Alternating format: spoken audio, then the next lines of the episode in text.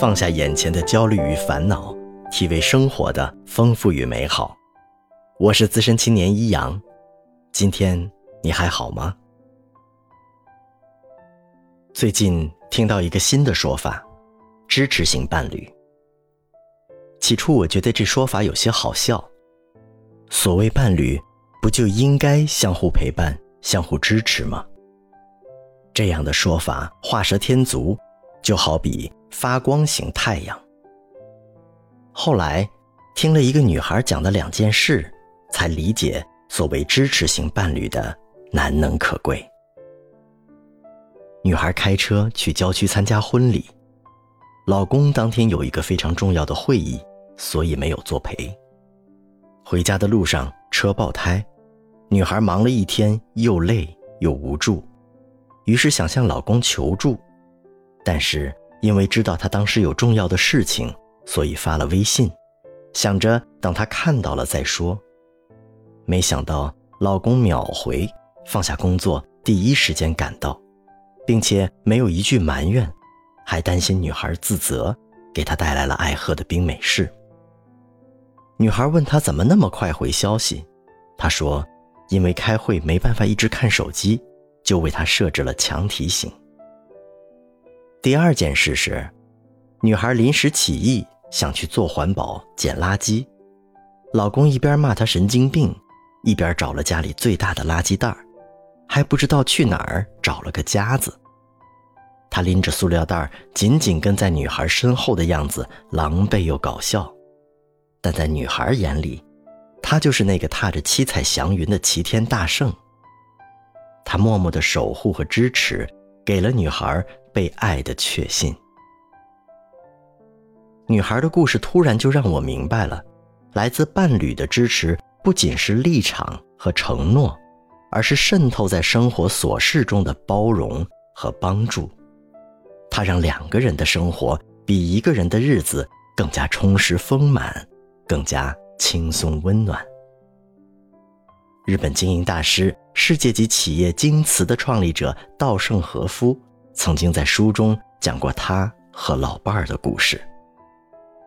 与妻子相遇是在创办京瓷之前，那时我在京都的绝缘瓷瓶公司夜以继日的工作，全力开发新产品。当时我一心埋头于研究，连吃住都在公司，吃饭就是用工厂角落里的炭炉随便煮点什么，过着不规律不健康的生活。有一天我来到公司时，看到自己的办公桌上放着一盒盒饭，我想可能是谁忘在这里的吧，但转念一想，又觉得没有人会把自己的盒饭忘在我的桌上。虽然不知道是谁要慰劳我，不过我还是心怀感谢，把盒饭吃完了。结果第二天、第三天，桌子上的盒饭又出现了。实际上，这是我当时的同事后来的妻子放的。事后问他，他说是因为你的生活状态太糟糕了，怪可怜的，这才送的。但那盒饭味道好极了，对我来说实在是太难得了。我当时正在利用自己开发的陶瓷材料，研发用于电视机显像管的绝缘零件。研发成功后，从大型家电厂家那里拿到了大量订单，批量生产也很顺利。然而在业绩恶化的公司，工会摆出了准备罢工的阵势。一旦罢工，生产就会停止，好不容易获得的订单无法生产，就会失去客户对我们的信任。我下定决心不参加罢工，而是和部下一起坚守在车间，继续生产。继续生产虽然没问题，但工厂大门却被罢工者封锁了。如何将做好的产品运出去，就成了一个问题。这时妻子又帮了大忙，每天早上她都来到工厂后门的围墙外面，我攀上围墙，把装好产品的袋子扔到外面，她就拿着去交货。正好在这时，由于我过于严厉，受到了批判和抵制，虽说我是在贯彻正道，坚持正义，但还是会感受到难以形容的孤独感和恐惧感。那种感觉就如同孤身一人攀爬在陡峭的绝壁上，周围一个人也没有。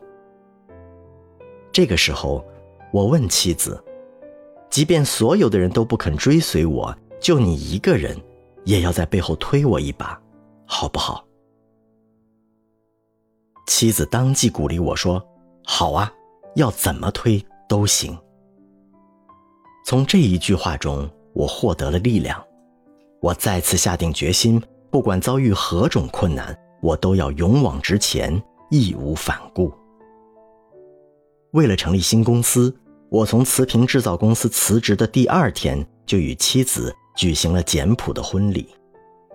婚礼上只有咖啡和蛋糕。自那以来，在超过半个世纪的漫长岁月里，妻子陪我一路走到今天。我总是忙得不可开交，她照顾我，却不干预我的工作，还总是把家里整理得井井有条。在我出差时，衣裤等按每天需穿分开，折叠得整整齐齐，放进箱子里。有一次走进家里一间平时不用的房间时，我吃了一惊，里面放满了我结婚几十年来所有穿过的衬衫、裤子，甚至鞋子，连踏脚的空间都没有。妻子舍不得丢掉使用过的旧东西，要送人的话，因为是旧东西，感觉失礼，拿去捐赠也不合适，所以就这么一直放着。同我一样，妻子与奢侈二字无缘，但珍惜物品未免有点过头了。家里到处都是老物件。尽管如此，她对生活的感觉与我很相符，所以才能一起白头到老，生活平稳而幸福。虽然没有面对面的对她说过感激的话，但如果没有妻子的存在，我就无法如此高度地专注于工作，公司也很难搞得很出色吧。我对妻子真的是感激不尽。多让人羡慕的两对爱人啊！幸福恩爱的小夫妻，老公宠溺老婆，老婆赞美老公，相濡以沫的老来伴，妻子照顾丈夫，丈夫包容妻子。他们从言语到行动的相互支持，让那些玩笑式的所谓单身式婚姻、丧偶式育儿显得多么可悲啊！